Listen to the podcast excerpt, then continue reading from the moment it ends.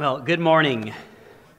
Uh, like I said before, my name is Christoph, and um, I am the Minister of Youth and Families, and I am blessed with the opportunity to bring today's message. I would like to pray before we even um, get started. So let's pray. Lord, thank you um, as we head into your word.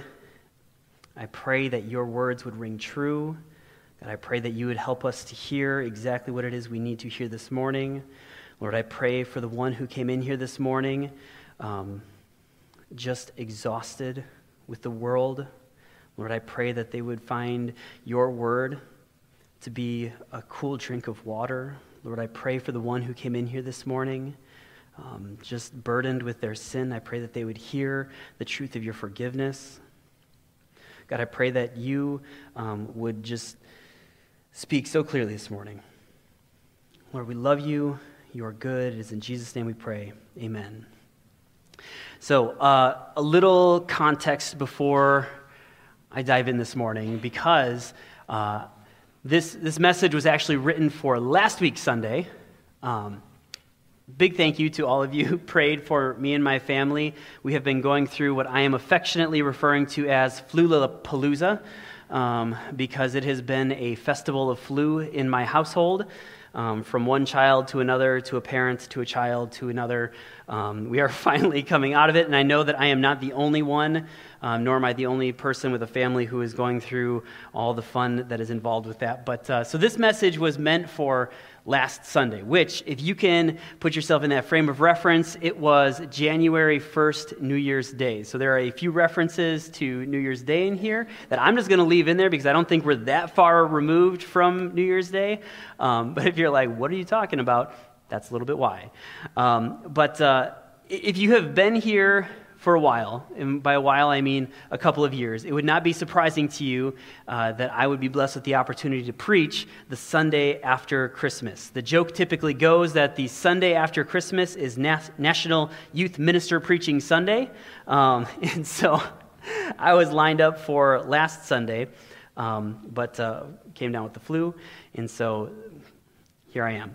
But it is a, a, unique Sunday to be preaching. And this still is a, a bit of a unique Sunday to be preaching because uh, we finished a series.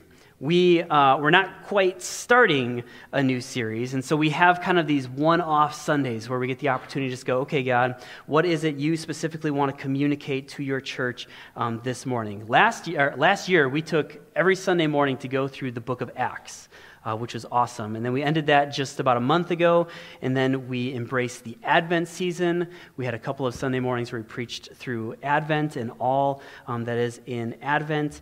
And I, I, don't know about you, but when um, we go through the Advent season, uh, there is just something unique that God seems to stir on my heart as um, the older the older that I get. Um, last year, I could not help but feel the weight of Christmas season, the Advent season being the season of giving. Like this, just the word giving, the thought of giving, and ultimately the fact that the reason we celebrate Christmas with giving is because Christmas celebrates the greatest gift we could ever ask for, which was God Himself. God gave Himself. That is what we celebrate when we celebrate the birth of Christ, right?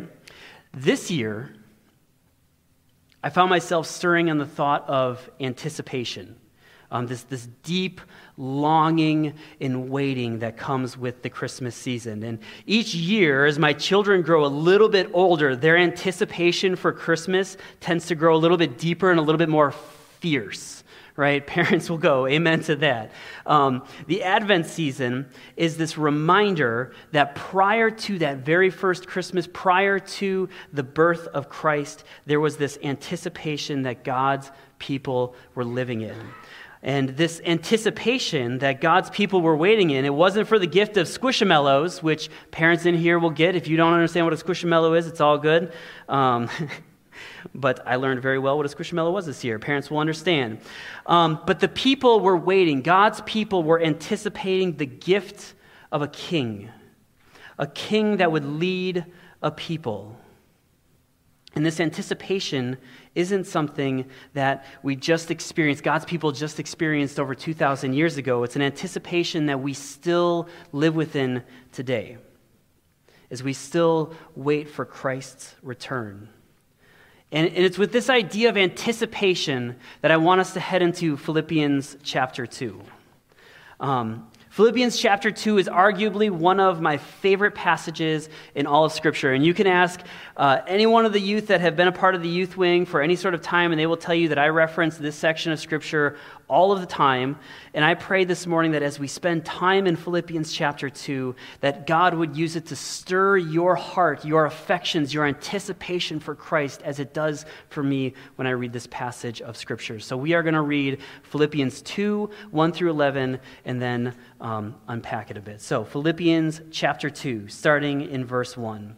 So, if there is any encouragement in Christ, any comfort from love, any participation in the Spirit, any affection and sympathy, complete my joy by being of the same mind, having the same love, being in full accord and of one mind. Do nothing from selfish ambition or conceit, but in humility count others more significant than yourself. Let each of you look not only to his own interests, but also the interests of others. Have this mind among yourselves, which is yours in Christ Jesus, who, though he was in the form of God, did not count equality with God a thing to be grasped, but emptied himself by taking the form of a servant, being born in the likeness of men, and being found in human form, he humbled himself by becoming obedient to the point of death even death on a cross. Therefore, God has highly exalted him and bestowed on him the name that is above every name, so that at the name of Jesus every knee should bow in heaven and on earth and under the earth, and every tongue confess that Jesus Christ is Lord to the glory of God the Father. This is an incredibly powerful passage. And Normally, I would start from the beginning and work our way through to the end, but we are going to start from the end and kind of weave our way around this passage. Before we even start, though, a little bit of context. Philippians is a letter that was written by the Apostle Paul while he was under house arrest. And this letter is meant to be an encouragement to the church in Philippi. It's actually referred to, and I love this, it's referred to sometimes as a friendship letter. It's kind of cool. I love the idea of a friendship letter. And there's a lot of encouragement to be had to the individual believer, but then also to the gathered church altogether. And he ends this particular section of the letter with a super condensed version of the gospel, talking about the gift of God himself, taking on human form, humbling himself to the point of death. Jesus paying the price that we owed, death, so that he would be highly exalted. And then he finishes off these last couple of verses by saying this in verse 10 so that at the name of Jesus, every knee should bow in heaven and on earth and under the earth, and every tongue confess that Jesus is Lord to the glory of God the Father. You see, there will be a day, both in heaven and on earth and below the earth, where every knee shall bow don't miss the gravity of that. Every knee shall bow. There will not be a single person, when all is said and done, that doesn't confess with their mouths that Jesus is Lord. There are those of us who hear that, and we cannot wait for that day. We live in that anticipation, that day where everything is restored, everything is renewed, everything is living in right relation with God. The prospect of all of creation being brought into right, right relation, recognizing His glory and greatness, it stirs up this incredible joy in our hearts. Our hearts long for that moment, much like a, a child waits for Christmas morning, because there will be no greater moment in all of history.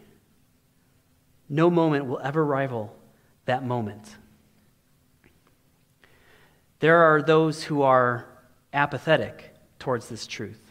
It stirs absolutely nothing. And yet, still, on that day, that person will bow their knee and confess with their mouth that Jesus is Lord. And the feeling, I have to imagine, is far from joy as they bow their knee and confess with their mouth that Jesus is Lord. There will be a dropping feeling in our stomachs, in our hearts, as the gravity and reality of sin sets in. It'd be much like the prophet Isaiah when he saw the Lord on his throne, and his only response as he saw the Lord was, Woe is me.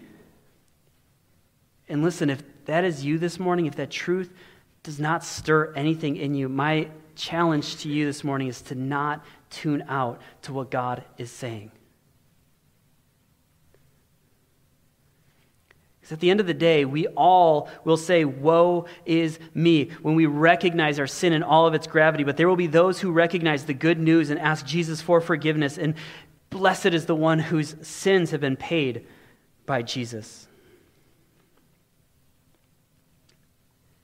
And this passage even makes it more clear that not only will it be everyone on earth who will confess Jesus as Lord, not everyone on earth who bows their knee, but also every angel and every demon will confess that Jesus is Lord. There is not a single demon on this earth strong enough that will resist dropping to their knees and confessing with their mouth that Jesus is Lord. And here's the thing, though we are not there yet. We live in this already moment of experiencing God's kingdom. We get glimpses of it, but we also live in this anticipation that one day, one day when Christ return, returns, we will live in that moment. But we do recognize that we live in this incredible moment where Jesus has authority on earth. There are recognized moments of this. Matthew 28 18, Jesus said in the Great Commission at the very beginning, He said, All authority in heaven and on earth has been given to me. We live in the realization and the tension that death has been conquered. Jesus is king. But we are not ignorant to the fact that sin still exists. We still sin. We are still sinned against. God, in his abundant patience, has commissioned his people to live in the reality of his kingdom now. We get glimpses of his kingdom now, while we also are called to live as a light to those around us as the kingdom to come. So, this anticipation of God's kingdom that we live in, we already realize it from moment to moment, but we also anticipate and recognize the moment that it will come.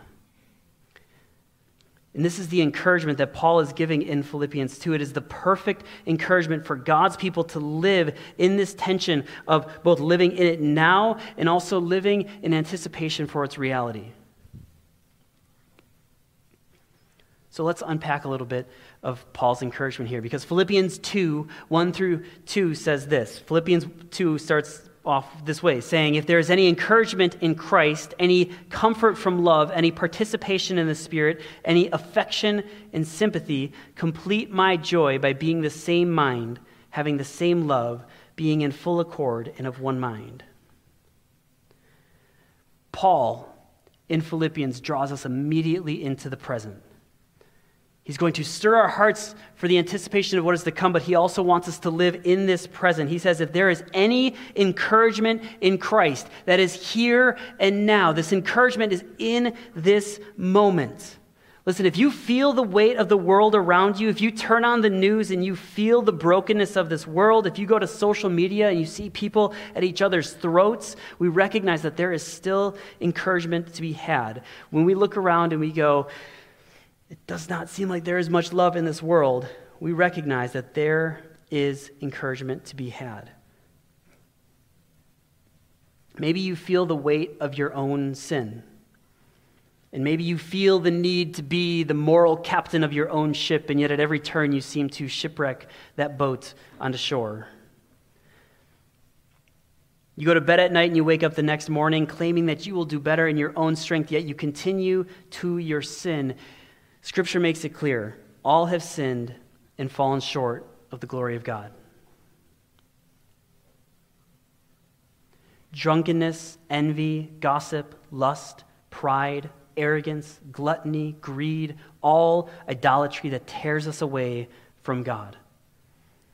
It is in our nature it is our bend to embrace the things of this world as God. And in doing so, when we embrace the things of this world as God, we turn things into idols. we turn away from God. Romans 5:12 talks about this nature. Therefore, just as sin came into the world through one man and death through sin, so death spread to all men because all sinned.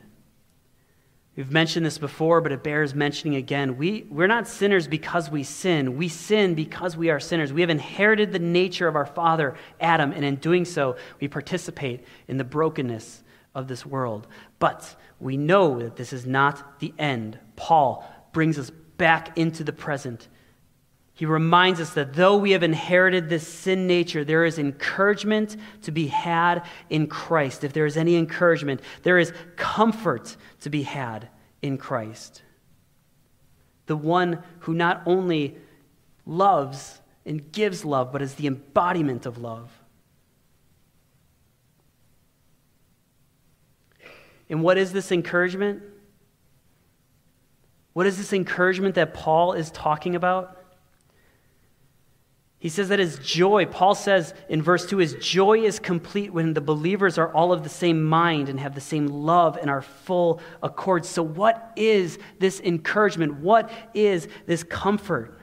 What is this same mind? Well, Paul unpacks it in verse 5 through 8, saying this Have this mind among yourselves. Right, the same mind that believers are called to have. Have this mind among yourselves, which is yours in Christ Jesus, who, though he was in the form of God, did not count equality with God a thing to be grasped, but emptied himself by taking the form of a servant, being born in the likeness of men, and being found in human form. He humbled himself, becoming obedient to the point of death, even death on a cross. The encouragement, the comfort, the same mind, the same accord is Christ, is Jesus. And it is the gospel, it is the good news of Jesus. If you remember, a few years ago, we went through the Gospel of Mark. And Mark starts his Gospel off with the beginning of the Gospel of Jesus Christ, the Son of God. And if you were here for that series, you'll remember that we talked about this word gospel. We say the word gospel a lot around here. We say that we are gospel centered because we believe that the good news of Jesus is the greatest thing we could center our lives around but it's deeper than just good news, right?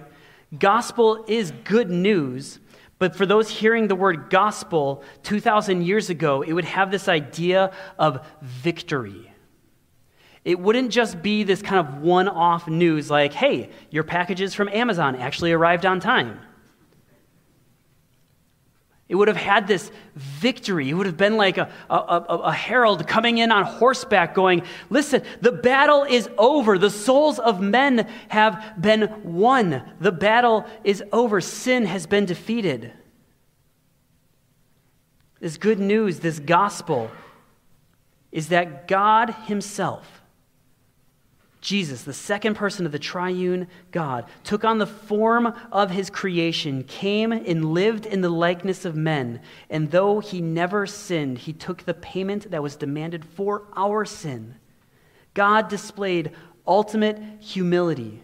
He displayed unmeasurable love for us. We sit here this morning and we worship God knowing that our sins have been paid in full. Jesus claimed victory over death. Paul's like, You want encouragement? You want comfort? And talking about comfort, nothing, nothing in this world will give any sort of comfort or encouragement like the gospel proclamation of Christ, Christ's victory over death.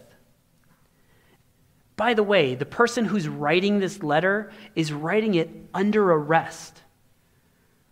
This is somebody who has been beaten for the sake of this teaching. Someone who's beaten to the point of death. Someone who is currently in prison. And he's talking about comfort. He's not writing it as if he just won the lottery or he saw his favorite football team actually get a quarterback who can do things with the football. I'm a Bears fan. All right, I'm sorry. It's been a weird season. Had to throw something in there. Listen, Paul is preaching this encouragement through many trials. And he reminds us that it is Jesus whom we find ultimate encouragement and comfort. We can live in that reality today. We can live in that encouragement, in that comfort today, and live in the anticipation that there will be a future day where we live in a world where sin does not distort or stain our world. This, this church is the same love that Paul is talking about in verse 2 that we all together as a church would be united by nothing other than our King, Jesus. Not that we would be united by hobbies or interests, but rather we would be united by a king. And I worry sometimes that we view Jesus through the political lens that we currently live in, that we have some sort of God who is a president or a senator or a congressman, someone who we decided to elect in our hearts. We decided that we were going to go to the ballot of our heart and go, yeah, that seems pretty good. Looks like they kind of tick all of the boxes. That's not Jesus. He's king. And he's not king because he fits our agenda. He's king because he is God. He created us. We rebelled against him, and he decided to pay the price for our rebellion. He is king. 2 Corinthians 5 14 through 15 says that for the love of Christ controls us because we have concluded that this that one died for all therefore all have died and he died for all that those who might live no longer live to themselves, but for him who for their sake died and was raised. We are of the same mind and of full accord when we live to our King, Jesus. We are not electing someone who is popular or well spoken, but rather our encouragement, our comfort, our joy comes from a king, and that is Jesus.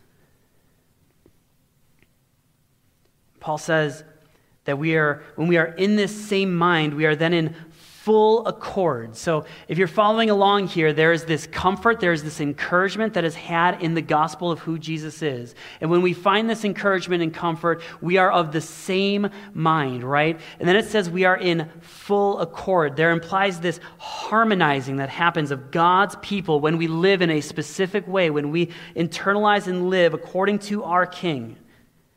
And that's what Paul, in the next couple of verses, then develops in verses 3 and 4, right? So Philippians 2, 3 and 4 then says this. It kind of moves from this individual to then these people. Do nothing from selfish ambition or conceit, but in humility count others more significant than yourselves. Let each of you look not only to his own interests, but to the interests of others. Have this mind among yourselves, which is yours in Christ Jesus. I know we are already a week past New Year's resolutions. Never too late to start a new New Year's resolution. If you want a New Year's resolution for 2023, if you want something to go, where, where am I going to uh, build my framework of what I am going to look like this year? Maybe it's this. Write this down, highlight it, memorize it, put it in your bathroom, put it as the background of your phone, memorize it, whatever you have to do to commit this to memory. And then ask yourself the question is what I am doing right now, am I doing this out of selfish ambition or is this out of humility and love for others? Because this is how we are called to live among each other, church. We are called to live as those who recognize our brokenness, we repent of our selfish ambition, and then we serve others as we saw Christ serve others, our King. And what's cool is this also then connects to verses 5 and 8 again. You notice how we connected verses 1 and 2 to 5 and 8? Now we're going to do 3 and 4 to 5 and 8. Let's kind of put this all together. So we're going to read verses 3 through 8. Do nothing from selfish ambition or conceit, but in humility count others more significant than yourself. Let each of you look not only to his own interests, but also the interests of others. Have this mind among yourselves, which is yours in Christ Jesus. Now, watch this. Who? Though he was in the form of God, did not count equality with God a thing to be grasped, but emptied himself by taking on the form of a servant. Being born in the likeness of men and being found in human form, he humbled himself, becoming obedient to the point of death, even death on a cross. Our King modeled it for us. The God who created the universe, everything, every corner, every star, every mountain, Every creature in the ocean that we have not even discovered yet, He created all of them. He took on human form. He paid the ultimate price on the cross. Not so that we would just have a ticket to heaven, but so that we could live in the joy of God's grace right now and then pursue outdoing one another and serving one another and loving one another. That is what our King modeled for us. Not just so that we have this warm and fuzzy feeling on days when we are down, but so that we, the collective body of Christ, the living representation of our King, would live in such a way as to outdo one another in loving and forgiving and out showing grace to one another. John 13, 34 through 35, Jesus says this A new commandment I give to you, that you love one another just as I loved you. Who, by the way, just going to remind you again, who? Jesus, God, our King. I loved you so that you would love one another. By this, all people will know that you are my disciples if you have love for one another. So, truly, if we are going to be a people who are known for outdoing one another by loving one another, we are called to lay down our lives for our brothers and sisters. And I know that that could sound exhausting. It could sound exhausting to, to, to live that sort of life, laying aside your interests for one another. But let me tell you something if we are all doing this together, it becomes a whole lot less exhausting and a whole lot more exciting. I mean, let me ask you this husbands, what would it look like if your posture in your marriage looked like this? Rather than piling expectations on your wife, the question you asked yourself was how could you count her as more significant than yourself? Rather than looking to your own interests, but to her interests. And wives, instead of going, Amen, yeah, what if you did the same? What if that's what marriage was marked by? Outdoing one another and outloving one another and outshowing one another grace and outshowing one another forgiveness. Parents, what if this was our posture towards our children? Rather than just seeing our kids as just kind of there to, uh, they have to kind of make their ways around our schedules and just kind of there to uh, do the chores that we've called them to do. But what if it looked like as you counting your child's uh, interests as more significant than your own. And in the same vein, teens, what if you did the same thing? What if rather than getting caught up in drama or in gossip, that you looked towards those who maybe are bringing drama and gossip into your life and you go, what would it look like to count that person as more significant than myself? What if I look towards that person's interests rather than just my own? I'm not saying it's easy, and it looks different from person to person and relationship dynamic to relationship dynamic. Counting someone as more significant than, uh, than yourself when it's someone who has abused you looks way different than when it's someone you have a healthy relationship with. I'm recognizing that.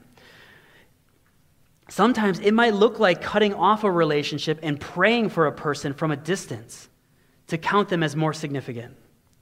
But what I am saying is that we need a framework, and Jesus lived out that framework. He showed us that framework. We have a king who lived that way and then died that way and then rose from the grave, and he is on the throne right now. I don't know if you can tell, but I'm a little bit passionate about this passage of Scripture. This is why this is one of just my favorite passages I have been I have sat in it for years now. It so beautifully lays out our need to be encouraged and comforted from the gospel. That is where our comfort and encouragement needs to come from. It gives us a framework by which to live out the reality of this gospel together as a church family. And then we return to this idea of anticipation. Because we don't live these passages out perfectly. The truth is, is that we try to. We don't live it out perfectly. And we won't until Christ returns. But that's the beautiful thing is we anticipate like a child waiting for Christmas that day. God is bringing his people back to him. He is redeeming this world, and he is patient in doing so. And so we anticipate and await the day when verse 10 and 11 are fully realized. There's a, something interesting, by the way, about this part of Philippians 2 10 through 11. It, Paul is actually quoting the Old Testament in this. He's quoting Isaiah 45, and I have that passage up on, up on the screen. But Isaiah 45, 22 through 25. So I'm going to read a little bit of context of this one. It says this Turn to me and be saved, all the ends of the earth, for I am God, there is no other. By myself I have sworn, from my mouth I have gone out in righteousness, a word that shall not return. To me every knee shall bow, every tongue confess and swear allegiance. Only in the Lord shall be said of me, Our righteousness and strength.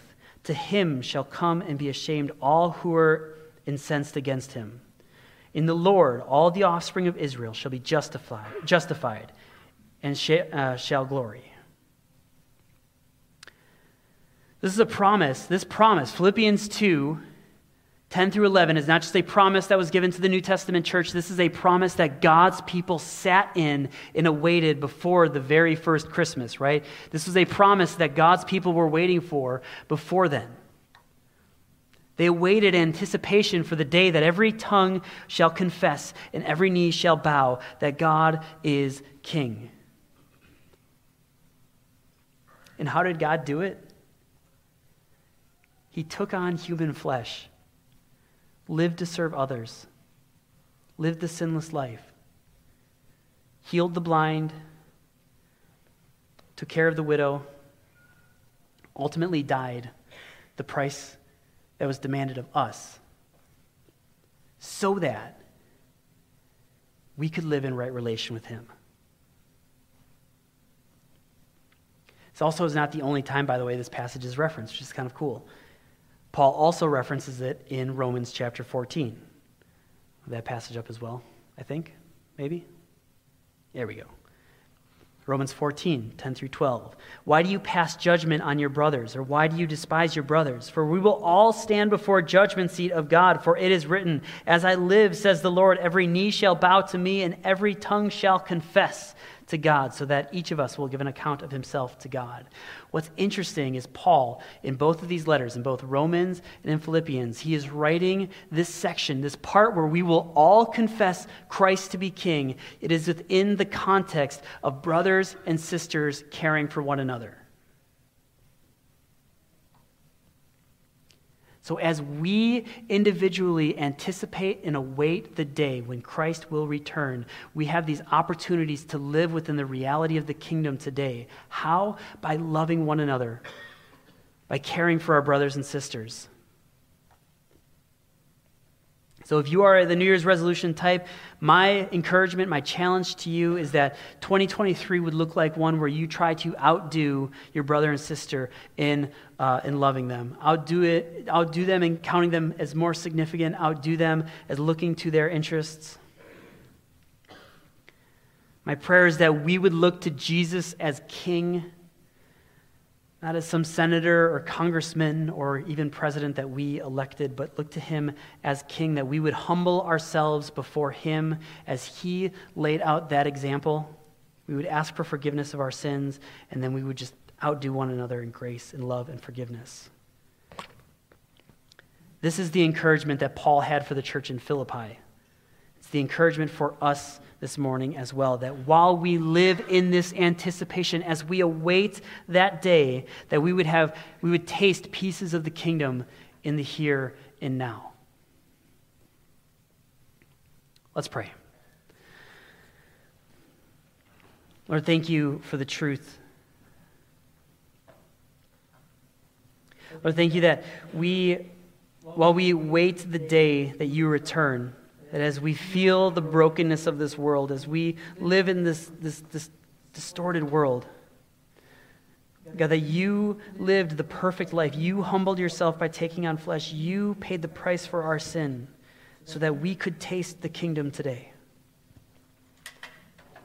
God, help us to model what it looks like to be people who live in your kingdom. God, help us to look like people who have a king to follow.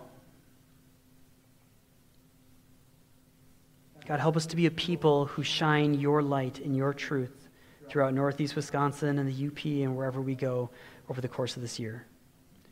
Lord, we love you, we trust you, put our faith in you. It is in Jesus' name we pray. Amen.